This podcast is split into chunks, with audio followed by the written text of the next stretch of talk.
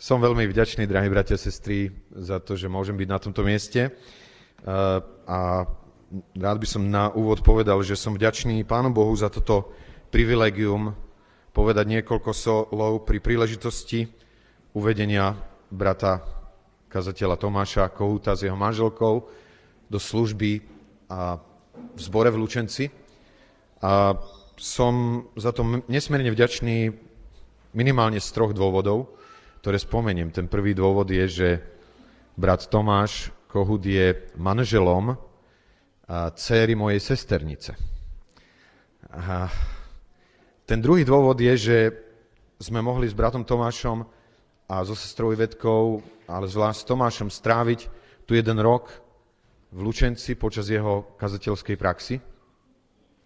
A ten tretí dôvod je, že bude inštalovaný do zboru, v ktorom vďaka Božej milosti som mohol slúžiť 16 rokov a tento zbor má mimoriadne miesto v mojom srdci.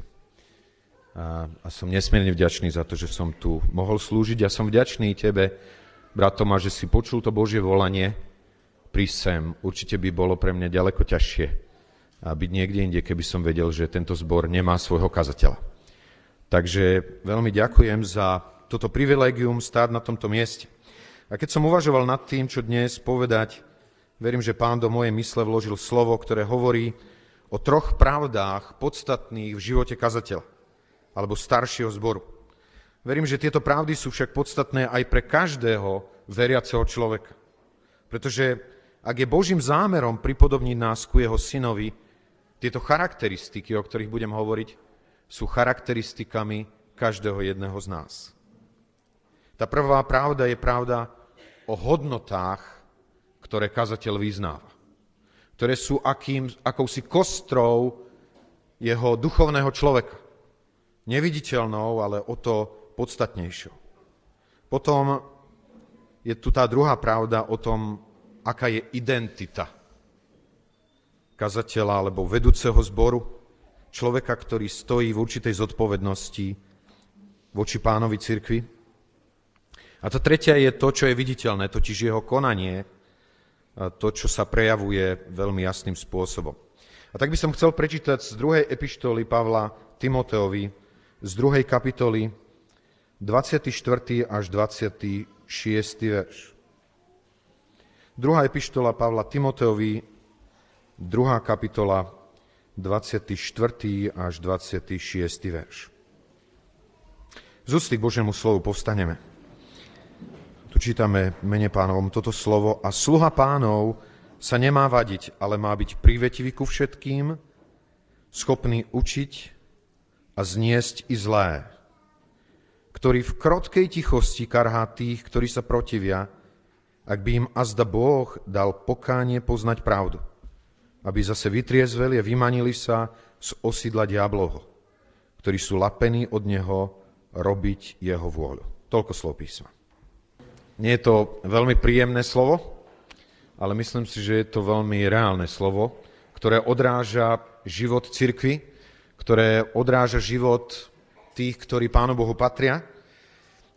Začína toto slovo tým malým slovičkom, teda tým jedným písmenkom A.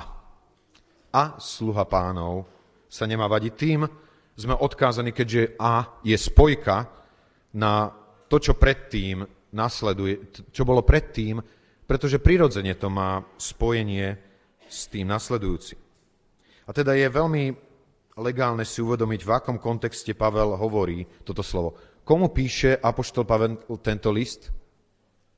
Komu píše? Timoteovi. A Timoteus bol kým? Môžeme povedať, že bol kazateľom zboru v Efeze, alebo môžeme povedať, že bol jedným zo starších zboru. Každopádne bol jedným z vedenia tohoto zboru a apoštol Pavel mu posiela list, v ktorom mu dáva inštrukcie pre to, akým spôsobom tento zbor viesť. Zbor, ktorý apoštol Pavel veľmi dobre poznal vzhľadom na to, akú dlhú dobu v ňom strávil. A teda je to, ten širší kontext je o je to slovo ku človeku, ktorý stojí vo vedení zboru. A teda jednotlivé časti, hodnoty toho, kto je vo vedení zboru, identita toho, kto je vo vedení zboru a konanie toho, kto je vo vedení zboru.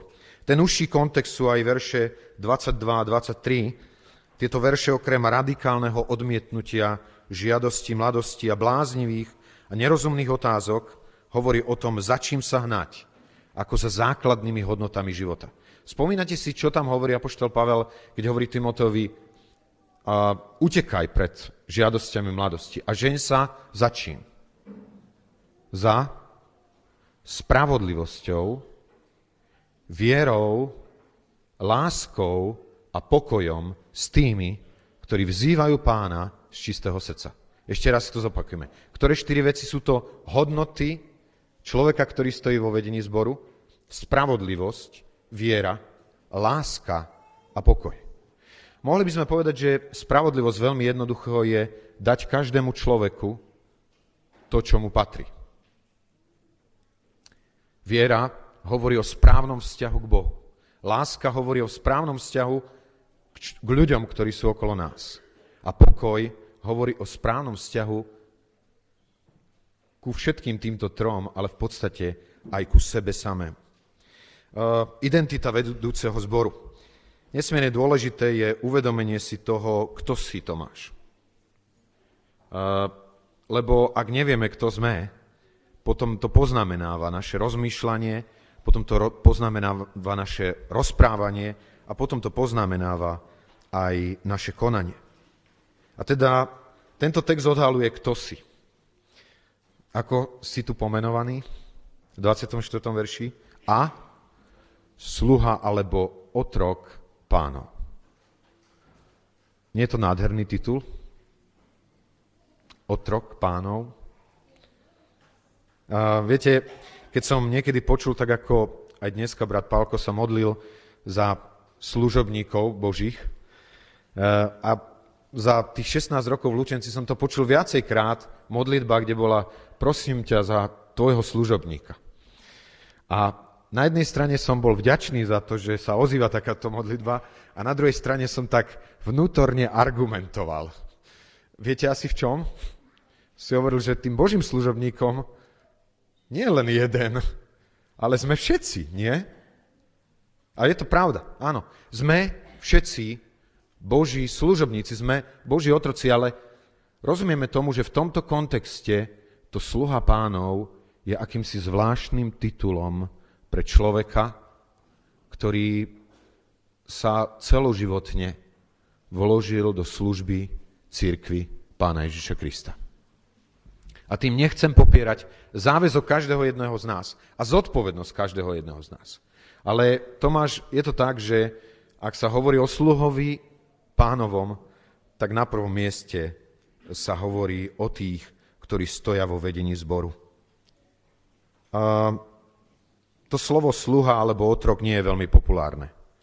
Neviem, či nemáme pocit, že dokonca je nelegálne toto slovo otrok. Celé stáročia sú v podstate poznamenané túžbou po tom, aby otroctvo bolo minulosťou. Neviem, či niekedy by sme nechceli byť ako kresťania moderní a aj z našich slovníkov vymazať toto slovo otrok. Alebo sluha Pánov. A je to vzácne, keď si to môžeme uvedomiť, že byť jeho sluhom, to je obrovská výsada. Že byť jeho otrokom, to je to najlepšie, čo človek môže mať.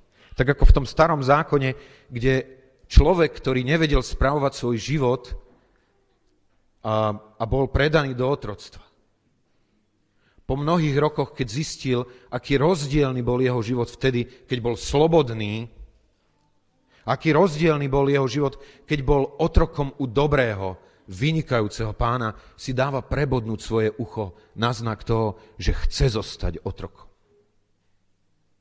Ako vyznanie toho, že v tvojom otroctve je to lepšie, ako žiť slobodný život. A toto je pravdou, ktorú verím, že si už zakúsil, Tomáš, ktorú môžu zakúšať Boží ľudia, tí, ktorí sa dávajú ochotnia dobrovoľne do Božích služieb, že v jeho otroctve je to lepšie, ako byť kdekoľvek inde v slobode.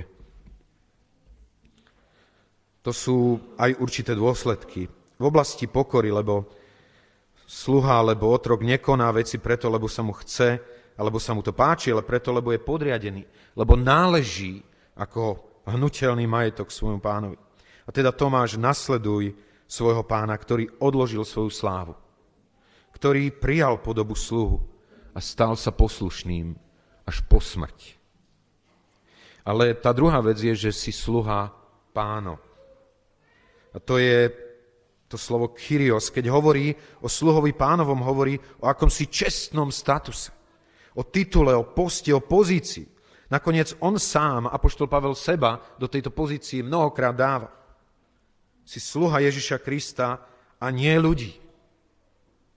Nech by boli akýkoľvek výnimoční. V kontexte pohnutej rímskej doby, v ktorej žil apoštol Pavel a z ktorej píše tento druhý list Timoteovi, tam bola vážna otázka, kto je pán? Kto je ten, kto má právo na plnú poslušnosť? A my vieme, že to bola doba, kedy bol rímsky cisár Nero, ktorý chcel povedať, ja som Kyrios, ja som pán, mne budeš zaviazaný totálnou poslušnosťou. A pre kresťanov bolo výsadou povedať, nie ty Cézar, ale Ježiš Kristus je náš pán. On je ten, ku komu sme zaviazaní. On je ten, ktorý je zvrchovaným pánom. Vo svete, kedy ty a tvoja rodina ste a budete možno viac závislí na podpore členov zboru, ľudí, nezabúdaj, že má na tvoju výhradnú podriadenosť má právo jedine tvoj pán.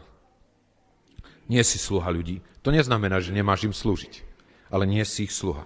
Nemáš vykonávať vôľu ani tých najbližších, ak sa nekrie s Božou vôľou. Si slobodný neposlúchať ľudí a ich priania, ak sa nekryjú s tým, čo si praje tvoj pán. Tutá pokora sluhu a otroka má aj zdravé uvedomenie si hodnoty, lebo si v blízkom vzťahu k niekomu, pred kým sa raz skloní každé koleno. A každý jazyk vyzná, že ten tvoj Tomáš, Ježiš Kristus je pán. Je zvrchovaný vládca. Dnes sa môžu ľudia smiať z tohoto mena. Dnes ho môžu brať nadarmo. Ale príde jeden deň, kedy sa ukáže, že ten tvoj pán je pánom pánov a kráľom kráľov. A to tretie je konanie vedúceho zboru. A prepáč, že budem hovoriť o ňom viacej. Možno aj preto, že som si uvedomil, ako mnohom som ja zlyhal práve v tom konaní, tak ako človek, ktorý stojí v tej zodpovednej pozícii, má konať. Tá prvá vec, čo sa tam hovorí, je, že sa nemá sluha pánov, čo? Nemá sa vadiť. Alebo inak povedané, nemá sa prieť, škriepiť, hádať. A to vyplýva z tej hodnoty pokoja. Jeho emócie sú pod Božou kontrolou. To, čo som ja objavil sám u seba, nie je to tak dávno, musím to so zahanbením priznať, je, že mnohokrát sa pokúšam vyhovárať na to, že keď sa hádam a keď som škriepný a keď som nazlostený a dám to najavo mojim, ktorí sú okolo mňa, že sa snažím argumentovať tým, že dôvod, prečo som sa takto nahneval, je, lebo ty si ma nahnevala. Alebo ty si ma nahneval. Viete, čo je pravda? A to som to tak objavil veľmi jasne, že vtedy, keď máme vo svojom srdci hlboký pokoj, ktorý stráži naše srdce aj našu mysel, môže byť akákoľvek provokácia, ktorou stojíme tvárou v tvár. Náš pokoj nebude ohrozený. Súhlasíte so mnou? Že, viete, ako to hovoria anonymní alkoholici, že recidíva nie je udalosť, ale proces. Že totiž ku tomu, že človek zlyhá, vedie určitá cesta, ktorú keď nerozoznáme, tak nechápeme, čo sa stalo. Ak vybuchnem ja alebo ty, alebo ktokoľvek z nás, pamätajte, že za tým je mnohokrát skrytý nevyriešený problém, nevyriešená vec, na ktorú takto potom zareagujeme. Nemá sa vadiť. Pavel však nekončí tým, čo kresťan nemá byť a čo ten, ktorý je vedúci, v zbore nemá byť. Myslím si, že brat Rick Warren, autor knihy, ktorá vyšla v júli na Slovensku pod názvom Život s jasným cieľom, to veľmi pekne povedal na Svetovom baptistickom kongrese. Mali by skončiť doby, kedy bolo o nás ako baptistoch známe to, proti čomu sme, ale je menej známe, za čo sme. Kedy budú ľudia vedieť nie len to, čo nerobíme ako kresťania, ale aj to, čo ako kresťania s poverením nášho pána robíme. Za čo sme zasadení. A potom je tam ďalšia vec, teda nemá sa vadiť, ale má byť aký? Má byť prívetivý ku všetkým, byť milý ku všetkým. Za tým stojí tá hodnota spravodlivosti, pretože málo čo môže vniesť toľko nepokoja do zboru, ako keď je kazateľ stranný. Keď už vopred vie, na ktorej strane bude stáť, keď ku niečomu dôjde. Byť prívetivý ku všetkým nie je ľahkou úlohou, nielen preto, že v každom zbore budú ľudia, bratia a sestry, ktorí nám budú menej sympatickí a ktorým my budeme menej sympatickí, ale aj preto, že sú chvíle, kedy nám osobne môže byť veľmi ťažko milý ktokoľvek. A toto platí aj pre členov domácnosti. Istý politik sa pýtal otázku, ako presadiť viac pokoja vo vzťahoch v parlamente. A dostal proti otázku, aký máte vzťah so svojou ženou. On hovorí, čo na tom záleží? Ako to spolu súvisí? To je moja súkromná vec. Sme celistvé bytosti. Ak raz nedokážeme byť prívetiví ku svojim najbližším, je vážnou otázkou, do akej miery sme prívetiví ku všetkým. A musím to vyznať, že niekedy pre nedostatok pokoja správnych postojov v nepokojných časoch som zaťažoval moju rodinu svojou neprivetivosťou. Hoci v zbore sa mohlo javiť, že som privetivý ku každému. A potom je tam to ďalšia skutočnosť, to je, že má byť schopný učiť. Na jednej strane to vyznieva ako duchovné obdarovanie. Keď sa v Efežanom 4 hovorí o úradoch v cirkvi, je tam aj úrad učiteľa. Človeka, ktorý je schopný aj komplikované skutočnosti vyložiť veľmi jednoduchým spôsobom, tak, aby tomu mohol porozumieť každý. Ale v kontexte epištoly Titovi to vyznieva ešte inak. A to je, môžeme si to pozrieť v Titovi, v tej 1. kapitole, v 9. verši, tam je napísané, ktorý sa drží verného slova podľa učenia, aby mal moc aj napomínať v zdravom učení a trestať tých, ktorí protirečia. A tam sa javí, že schopný učiť znamená nie obdarovanie, ale znamená charakter. Kedy človek žije podľa toho, čo hovorí. Lebo to nebýva vždy. Je to tak? Sme boli na tom zájazde v Birminghame a to bola tak trošku previerka toho, že akí sme Boží ľudia, lebo viete si predstaviť 90 ľudí, z ktorých najstarší boli nad 80 rokov, precestovať 4 dní stráviť v autobuse, s tým, že potom sme spali niekde na dláške, s tým, že nafukovačka, ktorá bola taká akože dvojnafukovačka, zrazu povolí stredný švík a zrazu máte taký veľký balón vzduchový a tí dvaja ležia úplne na zemi. Niekedy ani čas zastaviť s tým autobusom nebol. Mnohé veci sa nepodarili. A bola to taká veľmi dobrá previerka toho, vlastne, aký sme. A bolo pre mňa vzácne a tak som bol vďačný za to Pánu Bohu, keď som sa ospravedlňoval sprievodkyni, neveriacej sprievodkyni a šoférom za to, v čom sme sa nedokázali ako Božie deti. Že tá sprievodkynia prerušila, hovorí, viete čo, ja neskáčem ľuďom do reči, ale musím vám skočiť do reči, lebo to je neprimerané, čo hovoríte. Ja som sprevádzala už mnoho skupín veriacich ľudí. Ale vy ste prvá skupina, ktorá to, čo hovorila, aj naozaj žila. Sme vo veľkom nebezpečí nežiť to, čo rozprávame.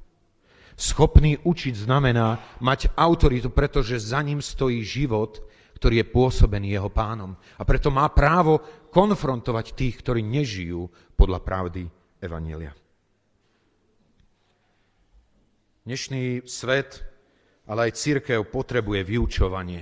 toho, čo je správne a čo nie je správne, čo je hriech, čo je dôležité, čo je nepodstatné. Kazateľ A. Green strávil istý čas vo väzení za svoju kázeň proti homosexualite, za svoje vyučovanie o tomto hriechu. V piatok bola debata o vyvolených, o reality show na Jojke, ktorá sa rysuje ako zábava plná hriechu. Jeden z manažerov Joj povedal: my nechceme a nemôžeme ľudí poučovať. Dnes sú rodičia, ktorí nechcú poučovať svoje deti alebo učiť svoje deti. Nedirektívna metóda. Sú kazatelia, ktorí nehovoria o hriechu. Spoločnosť, ktorá chce všetkému dať zelenú, a potom počujete, ako uprostred tragédie New Orleans starosta mesta musí presunúť oddiely vojakov, ktorí zachraňujú ľudí. Prečo? Lebo musia čeliť gangom zločincov, ktorí sa stali z poctivých občanov mesta. Preto, lebo dostali príležitosť. Nemusíme vyučovať, ale dôsledky na seba nedajú čakať. Na pozadí utrpenia nie je zľutovania v spoločnosti, ktorá odmieta vyučovať morálne otázky, ktorá dokonca spochybňuje existenciu absolútnych hodnôt, ako je to, čo je dobré a čo je zlé. A potom je tam ďalšia vec, a to je, má byť schopný zniesť aj zlé. Apoštol Pavel bol realista. Vedel, že život v cirkvi a služba v cirkvi nie je prechádzka ružovým sadom. Nielen, že bol znalcom utrpenia a bolesti zo strany sveta, ale bol aj znalcom na bolesť zo strany ľudí v cirkvi. A aj tu v tomto liste, druhom Pavla Timoteovi, sa niečo z tohoto zranenia a utrpenia odráža. Viete, ako tam hovorí o tom, že pri mojej prvej obrane nestál pri mne nikto, ale ma všetci opustili. Moji drahí bratia a sestry, nepripuste, aby váš kazateľ toto musel vyznávať, že všetci ma opustili. Na druhej strane, ak by to aj prišlo, Tomáš, ochota Pánovho sluhu niesť zlé je niečím, v čom sa zjavuje tvoj Pán. On dokázal niesť zlé. Odpor, nenávisť, výsmech, fyzické rany a dokonca kríž. Na jednej konferencii sa hovorilo o dôležitých princípoch pre kazateľov, ktorí prechádzajú neľahkým obdobím svojej služby, a jeden princíp mi zostal silne v mysli. Ten kazateľ povedal to v angličtine ako stay sweet. Viete, čo to znamená? Zostaň sladký. Napriek všetkému, čo prežívaš, zostaň sladký. Nezahorkni. Nezačni byť sťažovačný. Zostaň sladký. Dokáž niesť zlé. Niesť zlé je možné naozaj preložiť ako nezahorknúť, zostať sladkým, ako neventilovať pre zlé veci nesprávnym spôsobom, ako nebrániť sa zlému vo svojej sile, prijať zlé ako niečo z Božej ruky. Bolo pre mňa vzácne čítať rozhovor s Jaromírom Jágrom. Jágr má 33 rokov a je mužom, ktorý má za sebou skvelú sezónu. Exceloval vo svetovom pohári, hokejista, teda v drese rodného Kladna rozputal Jágrmániu v Čechách. Po prestupe do ruského Omska vyhral Super Six, teda turnaj európskych majstrov, a na záver sezóny skompletizoval zlatú trojkorunu triumfom v Stanley Cupe, zlatom olympiády a majstrovstvami sveta vo Viedni, kde sa dočkal svojho prvého titulu majstra sveta. A to, čo sa o ňom vie, je, že žije podľa Božieho slova a aj ťažké obdobie prechádza úplne jedinečným spôsobom. Keď prežíval veľkú kritiku, utekal sa k Božiemu slovu.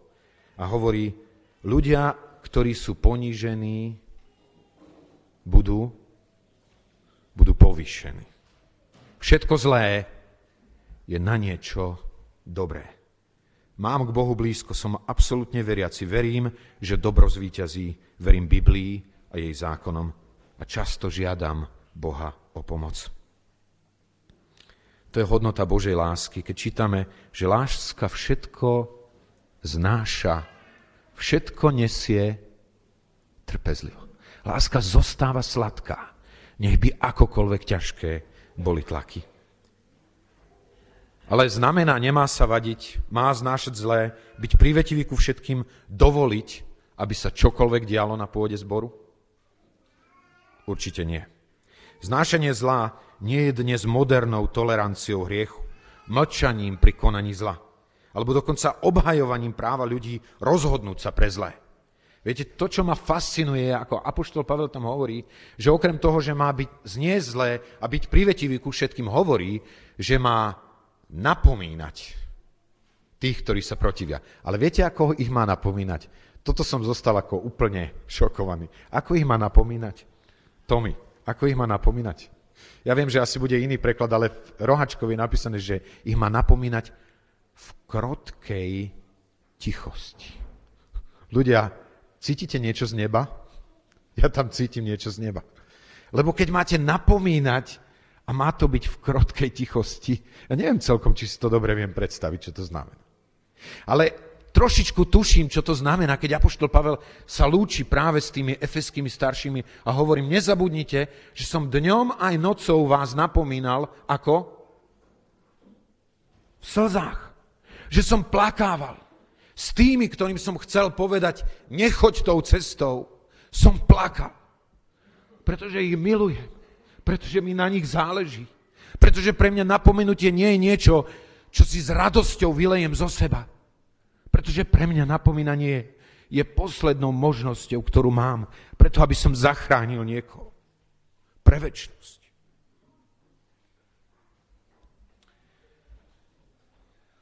Existuje moc biblického napomínania, mocnej kombinácie pravdy a lásky, alebo spravodlivosti a milosti. Využívajú Tomáš, prináša nádherné ovocie. Spomínam si na jedného brata, poviem ešte stále nášho zboru, ktorý bol asi jediným, o ktorom som v istých momentoch zapochyboval, či prežil znovu zrodenie. Jeho postoje boli tak vzdialené evanjeliu, že som mal otáznik nad tým, či tento brat prežil znovu zrodenie. Pamätám si, ako som s ním raz sedel, objímal ho a plakal a pritom mu hovoril nesmierne tvrdé slova. A pamätám si na to, ako som vstupoval do nemocničnej izby, kde ležal na smrteľnej posteli. Pamätám si na to, ako zodvihol ku mne zrak a povedal mi, ty si prišiel? Moji najbližší neprišli. A potom mi zobral ruku a prosil ma o odpustenie za všetko zlé, ktoré mi spôsobil. Môj drahý, moje srdce sa tak radovalo. A toto je radosť, o ktorej hovorí apoštol Pavel, keď hovorí napomínať v krotkej tichosti, lebo tie dôsledky sú neuveriteľne vzácne. Ak by im azda Boh dal pokánie poznať pravdu, aby vytriezveli, vymanili sa zo sídla diablovho, ktorí sú lapení od neho robiť jeho volu. Pamätajme, že náš boj nie je oproti telu a krvi. Nestojíme oproti bratovi, stojíme oproti mocnostiam temna. Viete, apoštol Pavel to tu odhaluje, ak niekto koná vôľu satana, to nie je preto, lebo on to chce, ale je lapený, je chytený, on si nemôže pomôcť. A tak je táto vzácna úloha napomínaním krotkej tichosti ako možnosti vyslobodiť. Ako možnosti dať zasvietiť pravde. Viete, zase to bude moje vyznanie. Tak ako som to musel povedať mojej maminke pred niekoľkými rokmi, mami, veľmi prosím o odpustenie za rebelstvo, v ktorom som rebeloval oproti niektorým tvojim rozhodnutiam. Je pravda, že niekedy si nemala pravdu. Ale mňa neospravedlňuje spôsob, akým som to robil. A poviem toto isté. Tomáš, to, že budeš mať pravdu, ti nedáva legálne právo akýmkoľvek spôsobom konfrontovať človeka, ktorý je v hriechu. Tam je napísané v krotkej tichosti napomínať. To je vzácna vec. Poviem ešte pár slov ku zboru, veľmi kratučko. Zbor, prosím, milujte svojho kazateľa, takého, aký je. A a jeho rodinu práve tak. Estika Hudecová, nezabudnem na to, čo si mi povedala v Dravciach. To si odkladám ako jeden z pokladov vo svojom srdci, pretože Estika, keď som odchádzal z Draviec, tak mi povedala takúto vec, okrem iného. Brat kazateľ, odpúznám, že sme od teba očakávali vec, ktorú nemôže splniť niktorý z ľudí. Totiž, že budeš dokonalý. Moji drahí, ako zbor chcem vás vyzvať, aby ste oslobodili brata Tomáša Kohúta a jeho rodinu z takéhoto očakávania. Podvedomého, hlbokého, niekde, kde možno si to nechceme ani pripustiť. Osloboďme ich z tohoto očakávania. Príjmime ich takých, ako nás prijíma Boh, keď k nemu prichádzame. Ako nás prijíma? Takých, akí sme. A milujme. Milujte ich takých, akí sú. A prosím, stojte za ním a s ním v Božom diele.